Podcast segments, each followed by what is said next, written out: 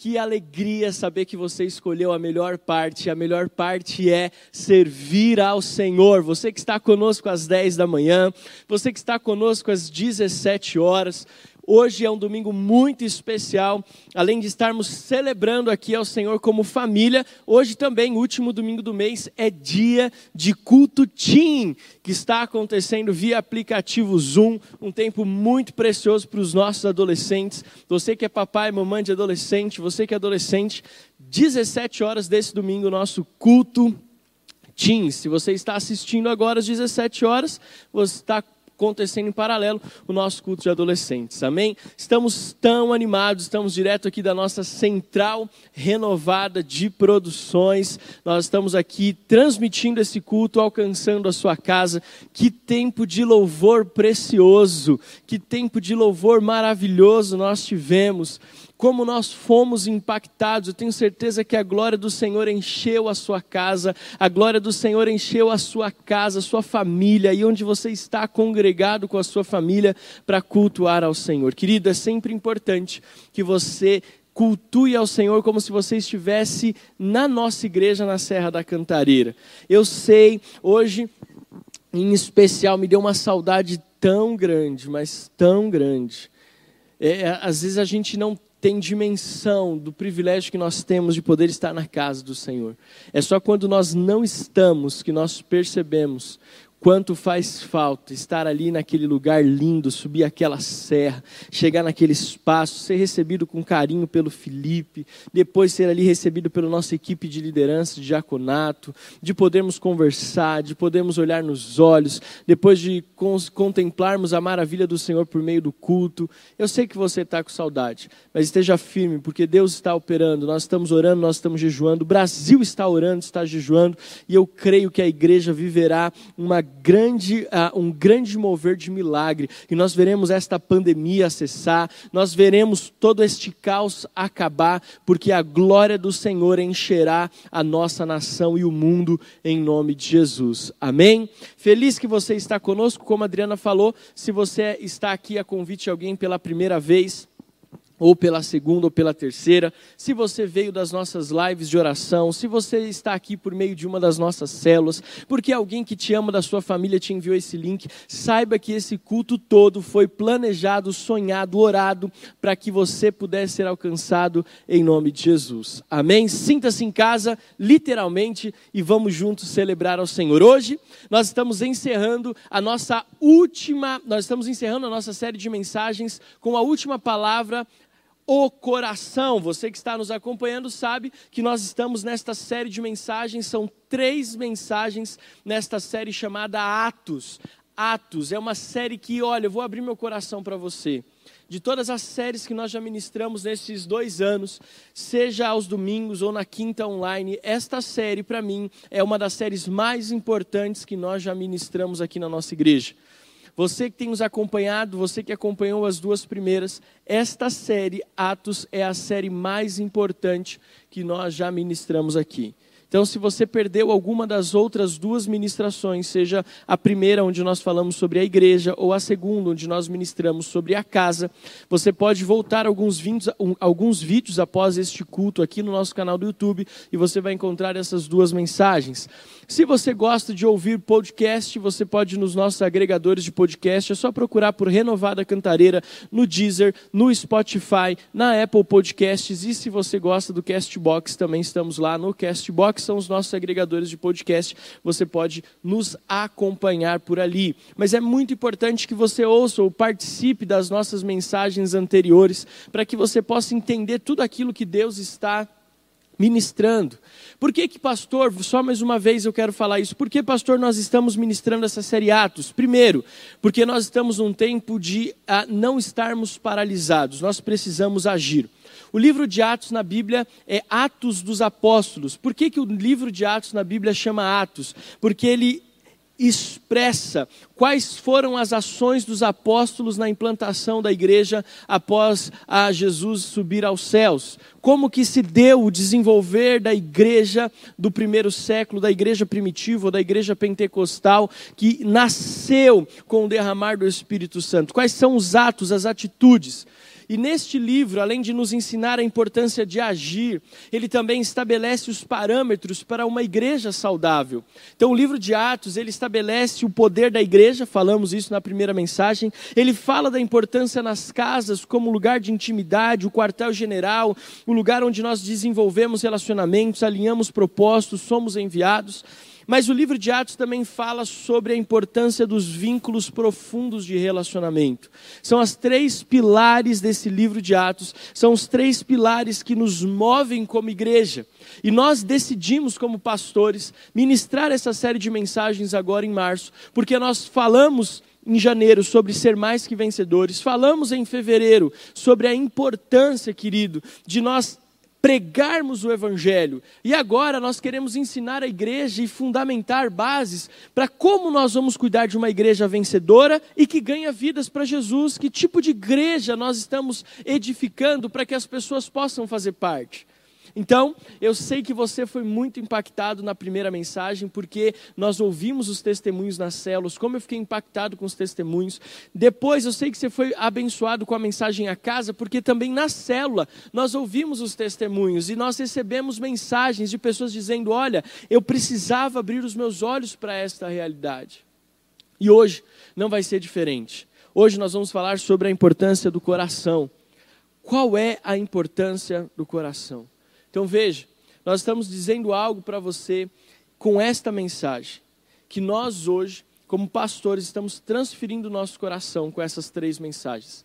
Se algum dia você tiver dúvida de qual que é a visão do pastor Alex ou da Adriana para a igreja metodista renovada na Serra da Cantareira, se um dia você tiver dúvida sobre a integridade da igreja metodista renovada como um todo, na, na figura do nosso líder, o apóstolo Joel, eu quero que você volte e assista novamente essas três mensagens, para que você se lembre de qual é o nosso papel, qual é o nosso fundamento e no que nós, como igreja metodista renovada, acreditamos. Então hoje nós vamos encerrar esta série Atos falando sobre a importância dos relacionamentos sinceros e transformadores.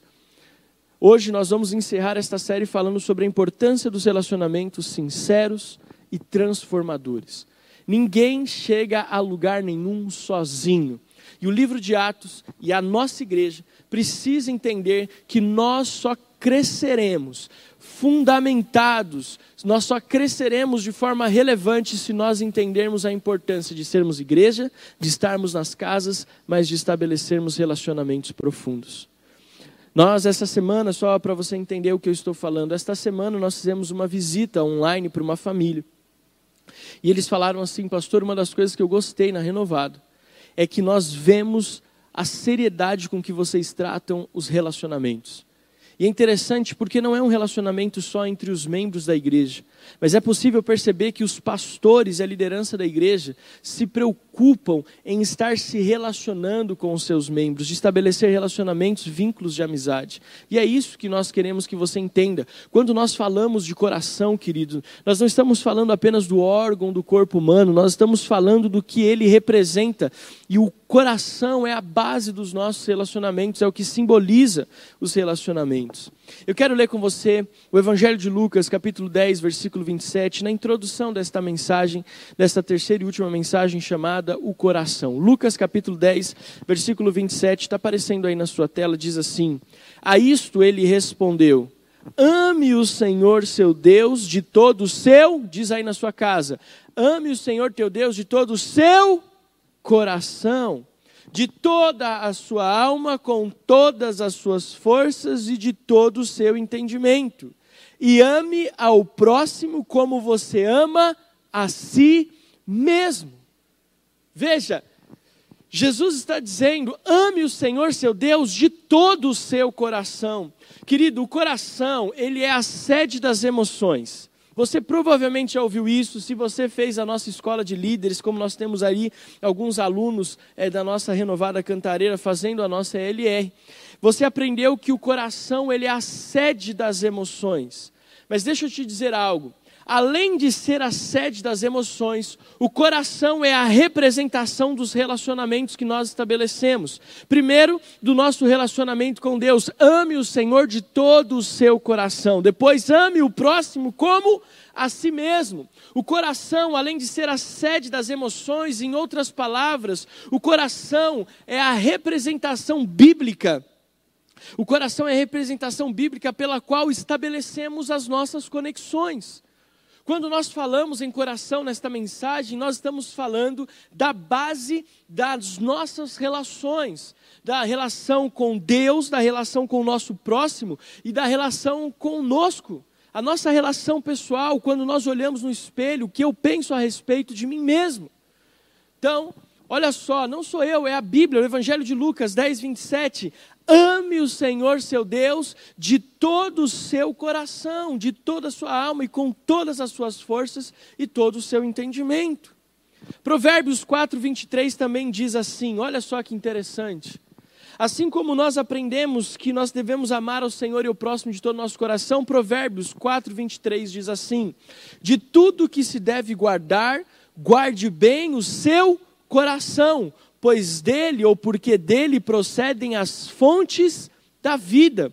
Se você também está estudando, nós temos alunos da nossa igreja na escola de líderes no nível 1 e no nível 2. Esta semana foi falado no, na, no panorama bíblico do Antigo Testamento sobre provérbios. E olha só o que Salomão está dizendo. Se você deve guardar alguma coisa, guarde o seu coração, porque dele, do seu coração, procedem todas as fontes da vida. Querido, a Bíblia fala que ah, e compara Deus e o seu trono como uma fonte de águas vivas, um rio que é inesgotável, uma fonte, ou seja, de tudo que você deve guardar, guarde a base do seu relacionamento com esse Deus. Guarde o seu coração, preserve o seu coração e preserve o seu relacionamento com Deus, porque é isso que ele fala quando ele diz, porque dele procedem todas as fontes da vida. Porque o coração, ele é a sede das emoções, mas ele é o fundamento das nossas relações. Eu tenho visto hoje, pensando em relacionamento, em relações interpessoais, eu tenho visto hoje que enfrentamos um colapso. E não um colapso do que você está pensando da saúde, da economia, mas um colapso nos relacionamentos. Como assim, pastor? Hoje nós estamos enfrentando um colapso nos nossos relacionamentos. E o que eu quero compartilhar com você aqui sobre relacionamento nessa introdução não é que é, é, essa pesquisa não está lá no Barna Group, que você. É, o, o maior instituto de, cristão de pesquisa chama-se Barna Group. Você pode entrar lá, barna.com. Você vai ter pesquisas das mais diversas áreas sobre a igreja evangélica, sobre o cristianismo. É um instituto conhecidíssimo e muito conceituado. Mas essa, essa Uh, esses dados que eu vou passar para você, eles são meramente de observação pastoral. O que eu estou conversando com você aqui não é uma pesquisa é, é bem fundamentada, mas é muito mais uma observação. Eu tenho observado por meio de atendimentos, de aconselhamentos, de visitas, de gabinete, que nós vivemos um colapso nos relacionamentos. Qual colapso é esse? Eu percebo que as pessoas elas falam muito nós temos uma facilidade de dialogar, nós temos uma facilidade de comunicar, de falar, de sentar com, os nossos, com o nosso cônjuge, com os nossos filhos, com os nossos amigos, com os nossos pastores. Mas o nosso maior desafio, sabe qual que é? É porque nós falamos bastante, nós falamos muito, mas nós enfrentamos um desafio que é que nós não falamos aquilo que realmente importa. Porque você pode gastar muito tempo ou investir muito tempo, que seja que você prefira ou gastar ou investir. Se você, mesmo que você invista muito tempo falando, se você não falar sobre aquilo que é pertinente, se você não falar sobre aquilo que é importante, a esse, esse relacionamento corre, corre um, certo, um sério risco de não dar certo no final. Por quê? Porque eu percebi nessas consultas, nesses gabinetes, nesses atendimentos, nessas visitas pastorais, que nós passamos muito tempo juntos, que as pessoas passam muito tempo juntas, e transparece inclusive uma total sintonia. Quantas vezes eu já sentei com um casal que você olhava para eles e fala assim: "Meu Deus, este é o casamento perfeito". Eles gastam hora conversando, eles mostram uma sintonia pro, profunda. Eles dizem que passam muito tempo na cama ali conversando, ah, passam madrugadas ali conversando e, e expondo e falando. Mas aí eu começo a, a, a aprofundar um pouco mais nesse, nesse aconselhamento e eu descubro que sim, eles têm, eles falam muito, mas a esposa nunca falou para o marido aquilo que realmente a incomoda, e o marido nunca falou para a esposa aquilo que, a, que realmente o incomoda, ou seja, falaram sobre tudo e ao mesmo tempo falaram sobre nada porque não se permitiram, não se permitiram conhecer um ao outro, não trocaram experiências verdadeiras, não abriram o coração naquilo que realmente é importante. É por isso que até, olha só que coisa maluca. Uma das estratégias que eu e Adriano usamos quando nós falamos de casamento e quando nós vamos ajudar um casal, sabe qual que é? Nós falamos assim: olha, percebemos que vocês falam muito, mas vocês não conseguem falar sobre o que realmente é importante. Por diversas razões, às vezes vergonha, por às vezes achar que não vai valer a pena. Aí sabe o que nós indicamos? Já que você não consegue falar, vocês vão comprar um caderno azul e um caderno vermelho o azul é do homem e o vermelho é da mulher. Você vai pegar, homem, o seu caderno azul e todos os dias, se você não conseguir falar, você vai escrever naquilo, no caderno aquilo que você gostaria de dizer para sua esposa, o que te magoou, o que ela fez que você não gostou. E a mulher, a esposa, a mesma coisa, escreve lá: olha, eu não gostei disso, não gostei daquilo. E à noite, você deixa o seu caderno do lado dela da cama e ela deixa o caderno dela do seu lado da cama. Já que vocês não conseguem verbalizar ou expressar, usem essa ferramenta porque quebra o gelo. À medida que vocês forem amadurecendo como casal no relacionamento, o que, que vocês vão fazer? Vocês vão deixar de escrever e vão começar a falar, e vocês vão perceber o quanto o casamento de vocês vai avançar e vai prosperar. Por quê? Porque não basta falarmos, nós precisamos alinhar coração, nós precisamos alinhar a fonte da vida, nós precisamos alinhar os relacionamentos. É disso que o livro de Atos fala. Não basta ter uma igreja pública relevante com cultos abençoados com milhares de pessoas, não basta nós estarmos nas casas compartilhando experiências, orando uns pelos outros. A Bíblia nos leva além. O livro de Atos nos ensina que uma igreja relevante vai além. Ela está na igreja, nos cultos públicos, ela está nas casas, mas ela desenvolve um profundo relacionamento relacionamento entre os irmãos, um profundo relacionamento entre o corpo. Eles sabem, eles se amam, eles se re, re, é, relacionam, eles compartilham o coração, eles falam do que é importante. Está fazendo sentido? Está dando para entender? Diga, pastor, eu estou aqui. Escreve aqui nos comentários, pastor, estou recebendo isso aqui. Sabe, eu vejo que nós precisamos ah, investir tempo, sabe? Falando e compartilhando aquilo que realmente é revelador e aquilo que realmente é transformador. Maridos e esposas, pais e filhos, amigos, pastores, igreja, igreja e pastores, nós precisamos aprender que nós sim temos uma facilidade de compartilhar assuntos periféricos, mas nós precisamos aprender a compartilhar assuntos que possam gerar transformação, cura e impulsionamento nos outros. Eu posso sim chegar para os membros da igreja, como vocês sabem que eu sou palmeirense, e chegar para os membros da igreja e conversar sobre futebol com os homens ali, mas eu não posso investir todo o meu tempo só falando sobre assuntos periféricos. Eu preciso ministrar, eu preciso liberar palavras de cura, não como pastor, mas como servo do Deus Altíssimo. Cada um de nós temos algo que Deus promoveu na nossa vida, que é possível de ser usado para transformar outras pessoas. Nós precisamos aprender a conversar, sim, sobre todas as coisas, mas dar ênfase naquilo que é curador, naquilo que é transformador e naquilo que impulsiona o meu irmão, a minha irmã a ir além.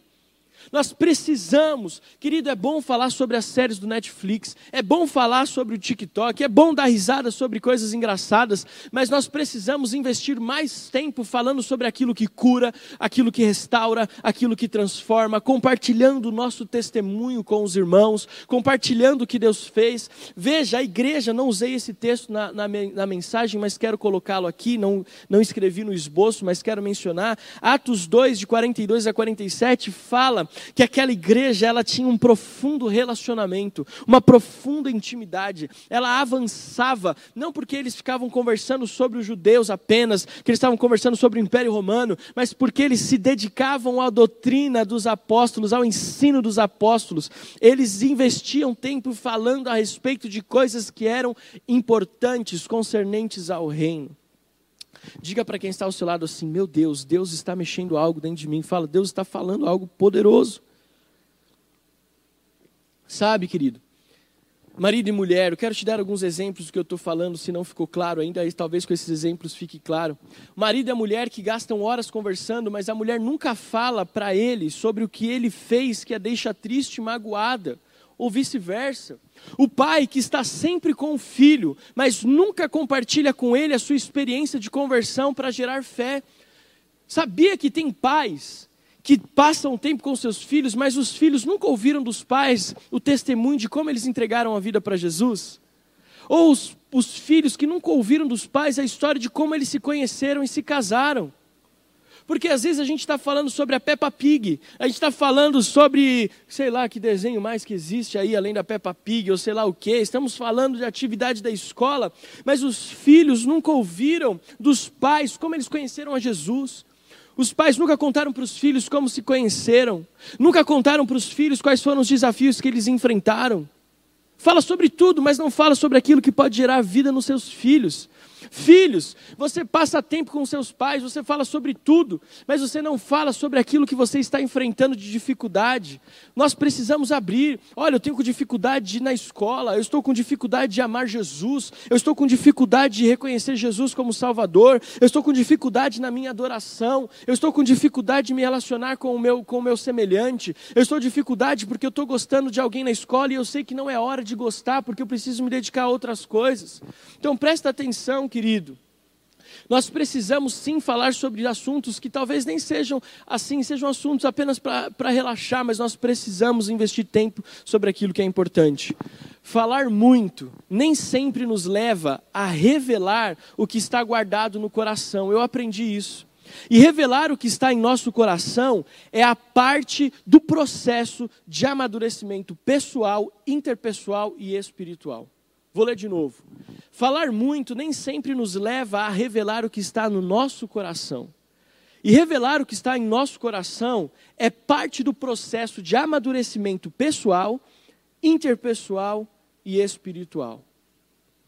O livro de Atos, ele fala sobre este coração. O livro de Atos, ele não fala apenas sobre a igreja ou a importância das casas na implantação do reino de Deus. Mas o livro de Atos, querido, preste atenção, vou vir aqui bem pertinho de você. O livro de Atos fala de coração no coração. E é isso que nós sonhamos para a Igreja Metodista Renovada na Serra da Cantareira. Que nós tenhamos cultos maravilhosos como esse, células poderosas, como eu vi essa semana o pessoal no grupo lá da célula de todo o coração dizendo: Meu Deus, como eu amo os reunir, a gente é tão feliz, a gente compartilha, o, o, é possível sentir Deus. Eu vi isso nos grupos, eu vi lá o pessoal se mobilizando em todos os demais grupos. Estou citando esse porque me saltou aos olhos no momento. Mas nós precisamos aprender que não é só disso que se faz uma igreja séria e relevante, querido. Uma igreja séria e relevante é coração no coração. É o pastor Alex entregando o meu coração nas tuas mãos. Eu não tenho vergonha, por exemplo, de abrir meu coração, que hoje, nesse domingo, eu estou apreensivo porque o meu tio está na UTI, já há alguns dias entubado por conta do Covid. Eu não tenho vergonha de compartilhar com alguns de vocês o que eu estou sentindo, para dizer não todos. Olha, tem, tem horas que eu fico preocupado, eu sei a minha confiança está no Senhor, mas às vezes o diabo tenta e eu tenho que me, me policiar para não cair nas armadilhas do diabo. Eu fiquei sim preocupado com a Gisele, os dias que ela esteve internada, que esteve crítica, que nós não tínhamos uma notícia de melhora. Hoje nós já temos até é, mensagens dela nos comentários na Quinta Online, no nosso grupo de célula da igreja. Mas eu não tenho vergonha, porque eu entendo que igreja é coração no coração. É revelar o que eu vivo, o que eu sinto, não só de coisas que estão dando errado, mas também aquilo que está, Deus está falando. Querido, essa semana também, Deus ministrou poderosamente ao meu coração. Sexta-feira, na live de oração às 18 horas, Deus mostrou algo para mim que eu, eu, me deixou assim, boquiaberto, extasiado. Nós precisamos olhar para o alto. E eu abri o meu coração ali com, a, com, com as pessoas que estavam na live da nossa igreja. Porque igreja não é só um lindo culto, não é só boas células, mas é coração no coração. Está entendendo? E o livro de Atos fala sobre isso. Atos fala sobre coração no coração, uma conexão celestial que alcança seus propósitos e era determinante no avanço da igreja aos gentios, do evangelho aos gentios. Veja, esse coração no coração fez com que a igreja saísse de Jerusalém e alcançasse os gentios. Sabe, Atos capítulo 4, versículos 32 e 33 diz o seguinte: Atos capítulo 4, versículo 32 e 33. Olha só como isso que eu estou falando se concretiza no livro de Atos. Da multidão dos que creram, eram um o coração. Não sou eu que estou falando, é a palavra. Da multidão dos que creram, eram um o coração e a alma. Ninguém considerava exclusivamente sua nenhuma das coisas que possuía. Tudo, porém, lhes era comum. Com grande poder, os apóstolos davam testemunho da ressurreição do Senhor Jesus, e em todos eles havia abundante graça. Querido, era assim que a igreja avançava, era assim que a igreja, uma seita subversiva, olha entre aspas, ali de Israel, comandado por um tal de Jesus Cristo de Nazaré, agora expande o seu poder para além de Jerusalém, de Israel, e alcança o mundo, inclusive eu e você. Por quê? Porque eles eram um no coração, porque eles tinham um só coração porque eles não eram bons apenas na pregação. Pedro não era bom apenas de pregar para multidões. Cara, ele pregava, era 3 mil, era 5 mil. Não era porque Pedro era bom pregando. Não é porque as casas tinham altares de adoração e clamor. Não era só por isso, mas é porque esta igreja era coração. Eles eram um, serviam uns aos outros, era coração no coração. Uma igreja com um bom culto, que entende a importância da reunião nas casas, precisa também aprender a compartilhar um coração. Essa era a chave central da igreja pentecostal. Ela vivia relacionamentos profundos. Não eram relacionamentos apenas que falavam acerca do que era periférico, mas relacionamentos que falavam daquilo que era central. E o que, era central? A fonte. O que é a fonte? É Jesus. Amém? Então nós precisamos, querido, enxergar no meu irmão o mover de Deus e me aproximar dele. É disso que fala essa terceira parte, o coração. É de eu olhar para o meu irmão e perceber que eu posso ter um relacionamento sincero e profundo com ele. Ah, pastor! E aqui nós vamos fazer uma pausa. Pastor, eu já sofri demais nessa vida cristã evangélica pentecostal dos últimos dias. Já fui magoado na igreja meu pastor já virou as costas para mim. O irmão da cantina já não fala mais comigo. Eu sofri demais no círculo de oração. Querido, eu entendo que isso pode ter acontecido. Mas esquecendo-me das coisas que para trás ficam e avançando para as que diante de mim estão, uma coisa eu faço: prossigo para o alvo, pelo prêmio da soberana vocação de Deus em Cristo Jesus, nosso Senhor. Filipenses capítulo 3, versículo 14. Você pode ter vivido relacionamentos difíceis na igreja, no passado, mas Deus te colocou numa casa. Deus te colocou numa igreja que tem uma casa e que vive o coração. Deus te colocou numa igreja para que os traumas do passado sejam curados e você perceba quão maravilhoso é enxergar nos olhos do seu irmão a possibilidade de se relacionar com ele em amor se relacionar com Ele em amizade, de compartilhar com Ele o, seu coração e Ele compartilhar com você o coração dele, e juntos vocês alinharem propósitos. Eu não estou falando apenas de marido e mulher, pais e filhos, mas estou falando de irmãos em Cristo que congregam na mesma comunidade de fé, e no nosso caso, a nossa igreja local, a Metodista Renovada, Serra da Cantareira. Precisamos estabelecer conexões espirituais. E eu quero ler com você, não vai estar na tela, só a referência, mas só para você entender o que eu estou falando. Quando nós falamos de estabelecer conexões espirituais, falamos de coração, não posso deixar de citar a carta de Paulo aos Filipenses, capítulo 2, versículos de 1 a 5, que diz assim: Portanto, se existe alguma exortação em Cristo, alguma consolação de amor, alguma comunhão do Espírito, se há profundo afeto e sentimento de compaixão, então completem a minha alegria, tendo o mesmo modo de pensar, tendo o mesmo amor e sendo unidos pela alma e mente. O que é isso? O coração.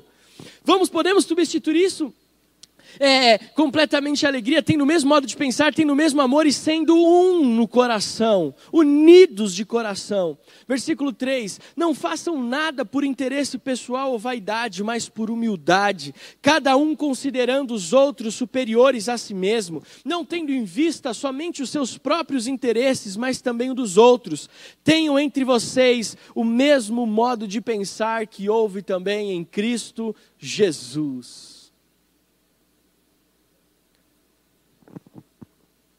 Nós precisamos aprender, e eu quero concluir essa mensagem dizendo o seguinte: nós fomos nessa série, nós fomos nessa série de Atos, do macro, que é a igreja, ao centro, que é o coração. Do macro, que é a igreja, ao centro, que é o coração. O que, que nós queremos transmitir com esta série? É que a igreja compreende as grandes reuniões públicas, a intimidade da casa, mas principalmente o alinhar do coração entre os irmãos. Nós queremos lindos cultos. Você percebe na nossa limitação? Nós estamos aqui hoje transmitindo este culto para você aí na sua casa, para dezenas e até centenas de pessoas nesse domingo, mas nós estamos aqui em quatro pessoas. Eu, Adriana, o Jonas e o Benjamin. Mas nós nos preocupamos tanto. Nós estamos nos preparando há quase duas horas para simplesmente transmitir um culto que não chega a uma hora e vinte e cinco. Porque nós entendemos que tudo que nós fazemos nos nossos cultos públicos tem que ser excelente. Nós entendemos, querido, que as nossas células precisam ser de alegria, de fé e de amor. Mas que nós precisamos também entender que uma igreja, ela tem que viver em plena intimidade, não apenas por conveniência, mas por decisão de alinhar o coração já que nós estamos falando de coração, essa semana eu até compartilhei com a Adriana a respeito de uma situação. Uma das coisas que eu não gostaria como pastor é de que se estabelecesse na nossa igreja relacionamentos por conveniência. O meu desejo é que se estabeleça na nossa igreja relacionamentos por decisão que, que é relacionamento por conveniência? Ah, eu me relaciono com meu irmão porque ele é da mesma célula que eu. Eu relaciono com a irmã porque ela é do ministério de intercessão. Eu relaciono com outra irmã porque ela é do mesmo ministério infantil que eu, ou porque ele é do louvor, da mesma banda que eu no louvor. Não. Isso são relacionamentos por conveniência, porque a hora que a conveniência acaba, vai cada um para um lado. E desse relacionamento não nasceu fruto nenhum. Uma das maiores tristezas que eu tenho como pastor é de ter passado muito tempo ao lado de pessoas e depois de anos, esse relacionamento foi um cada um para um lado e não ter sobrado um fruto desse relacionamento. Não é isso que eu sonho para a nossa igreja. Eu sonho para que nós possamos decidir. Eu decido andar com o André e com a Aline. Eu decido andar com o André e com a Simone. Eu decido andar com a Domênica. Eu decido andar com o Álvaro, que foi aniversário do Alvinho ontem, né? Foi aniversário do Alvinho ontem. 18 anos de idade né? Eu acho que não é isso, não, né? Mas enfim, Alvinho, nós te amamos. Eu falamos com você ontem, que Deus abençoe a sua vida em nome de Jesus. Mas eu decido andar com Álvaro, eu decido andar com Edson, eu decido andar com Jonas, eu decido andar é, é, com o Fábio. nós decidimos andar juntos. Nós decidimos orar esta semana por conta do meu tio. Quantas vezes o Fábio e a Fernanda de madrugada, meia-noite e trinta, meia-noite quarenta e cinco, me mandavam mensagem: acabamos de orar por você. Porque isso não é conveniência, isso é decisão. Eu decido estar com o meu pastor, eu decido estar com o irmão que congrega na mesma igreja que eu. Nós não vamos estabelecer relacionamentos por conveniência, nós vamos estabelecer relacionamento de coração para coração. Pessoas tão distantes na sua criação com diferenças sociais, diferenças econômicas, diferenças acadêmicas, diferenças geográficas. Nós temos pessoas que moram em Guarulhos e pessoas que moram na Vila Albertina. Nós temos pessoas que moram é, é, é, em outras cidades que têm nos acompanhado de longe, mas que estão congregando conosco por meio da igreja online. Não importa as diferenças geográficas, acadêmicas, sociais, econômicas, de criação, mas nós precisamos decidir alinhar o nosso coração para que juntos possamos estabelecer o reino de Deus. Deus. Você sabe qual era outra característica marcante da igreja de apostólica, da igreja pentecostal? É porque essa igreja, sabe o que acontecia? Relacionamentos eram estabelecidos entre senhores e escravos, por exemplo. Não estamos entrando no contexto de escravidão, preste atenção, mas naquela época era uma realidade.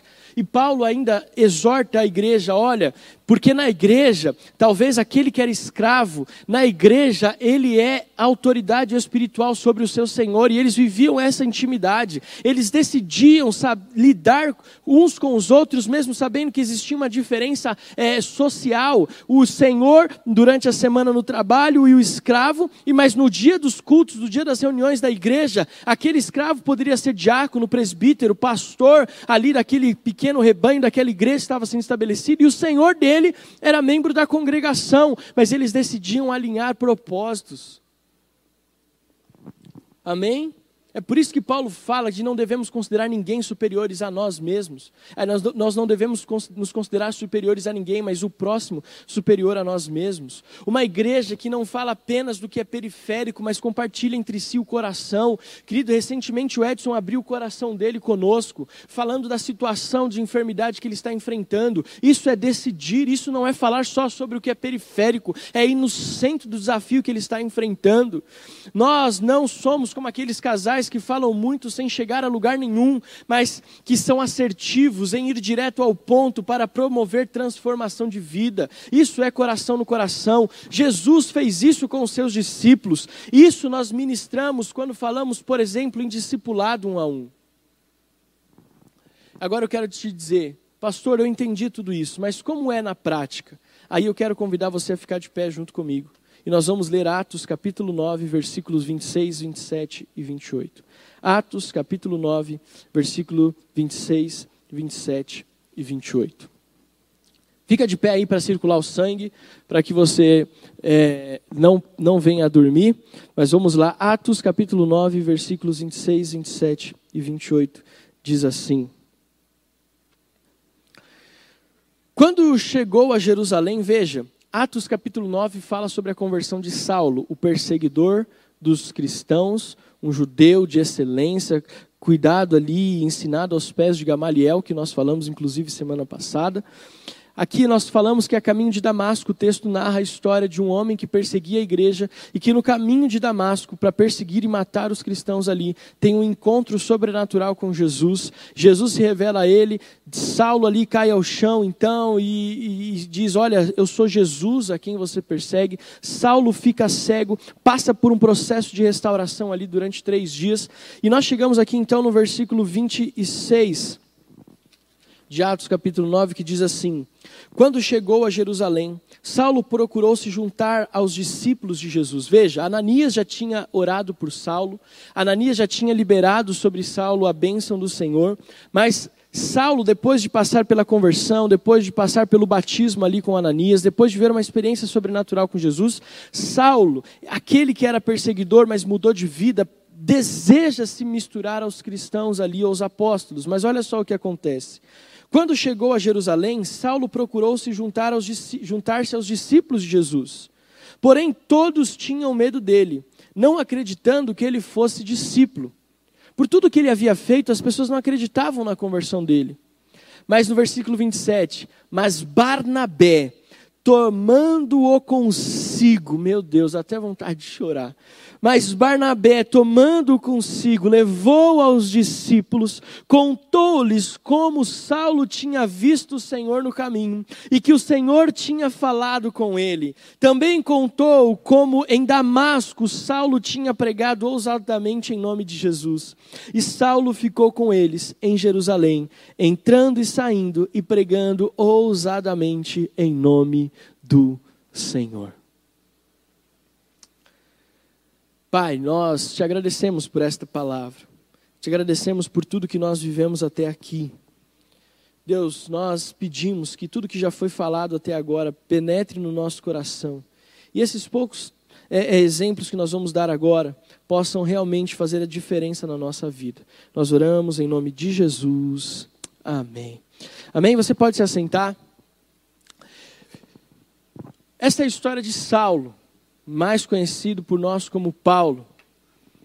E Barnabé, um discípulo, um cristão, um convertido a Jesus. Alguém que amava ao Senhor genuinamente que olha para a aflição e para a situação que Paulo está enfrentando pós sua conversão e decide compartilhar o coração com esse homem.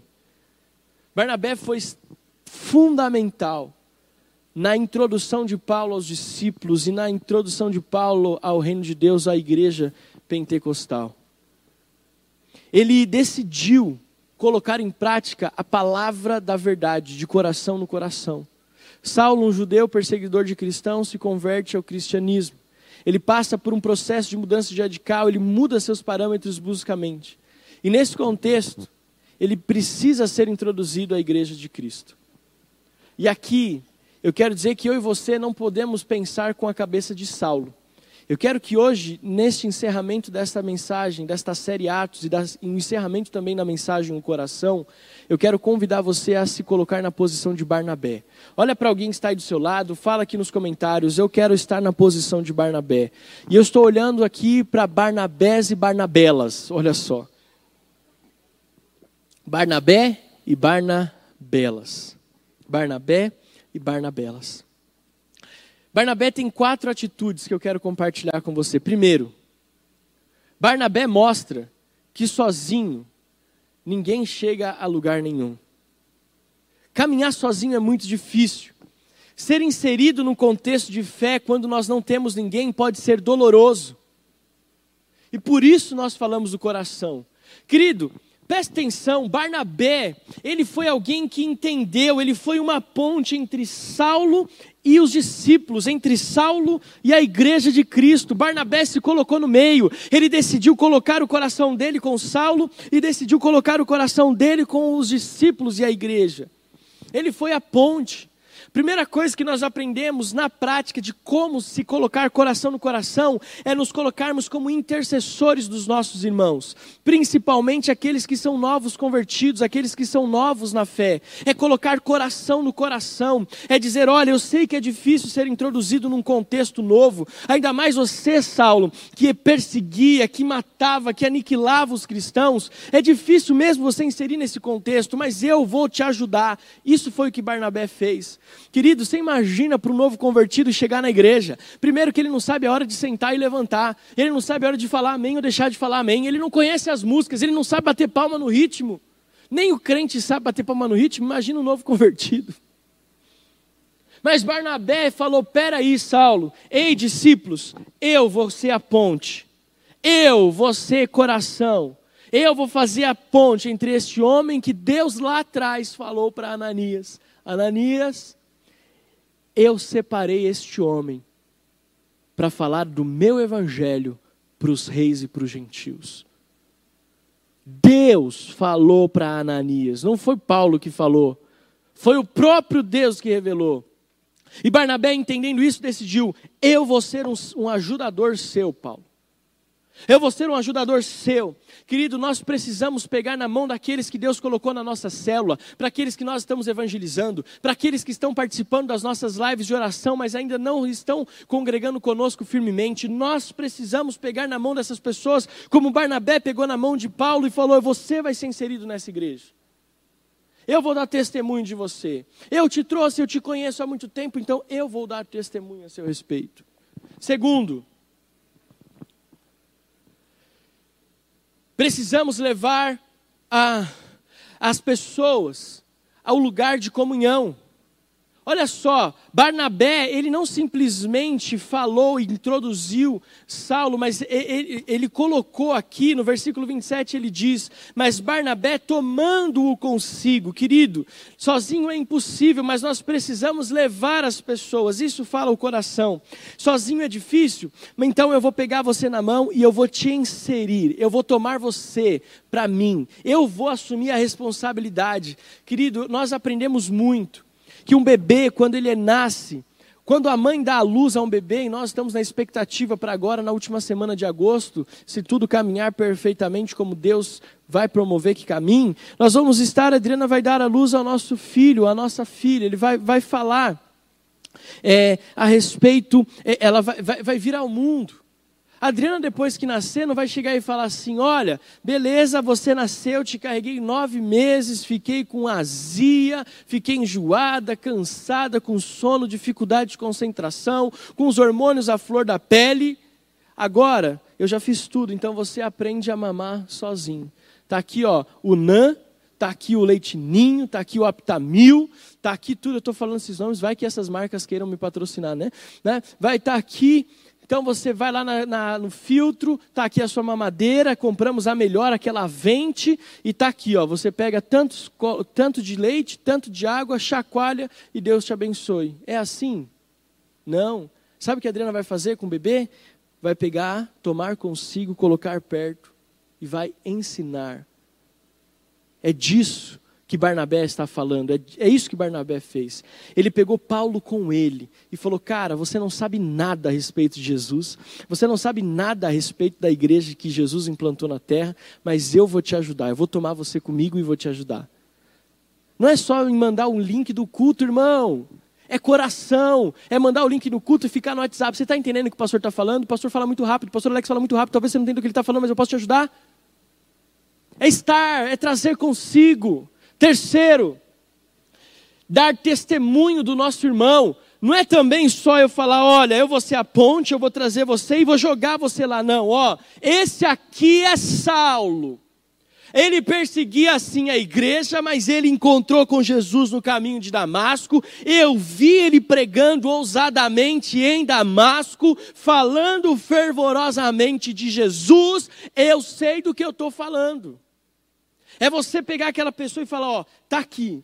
Esse aqui é o João, essa aqui é a Maria, essa aqui é a Marta, esse aqui é o, o, o Enzo, porque agora a gente tem que começar a usar nomes é, modernos. Esse aqui é o Enzo, esse aqui é o Benício, essa aqui é a Valentina, e eu sei que talvez antes ela era corintiano, ele era corintiano, desgarrado, mas eu vi a transformação que Jesus fez na vida dele, por isso estou trazendo aqui. Querido, você tem que convidar alguém para a célula, para o culto e falar: Ó, oh, pastor Alex, esse aqui é o meu amigo, ele trabalha comigo, ele, ele mora na mesma rua que eu, no mesmo condomínio que eu, esse aqui é meu primo, minha prima, esse aqui é meu tio, minha tia, meu avó, meus pais, meu filho. Eu sei quem ele é, conheço ele desde pequeno. Introduza, dê testemunho. E por último, não somente seja um companheiro, não somente mostre o caminho, não somente é, é, tome consigo, mas também impulsione esta pessoa. Falar de coração é falar de impulsionar. Olha só o que a palavra de Deus fala. E Saulo ficou com eles em Jerusalém, entrando e saindo, pregando ousadamente em nome do Senhor. Depois que Barnabé fez tudo isso que eu ministrei para você, isso serviu para que Paulo fosse impulsionado no ministério.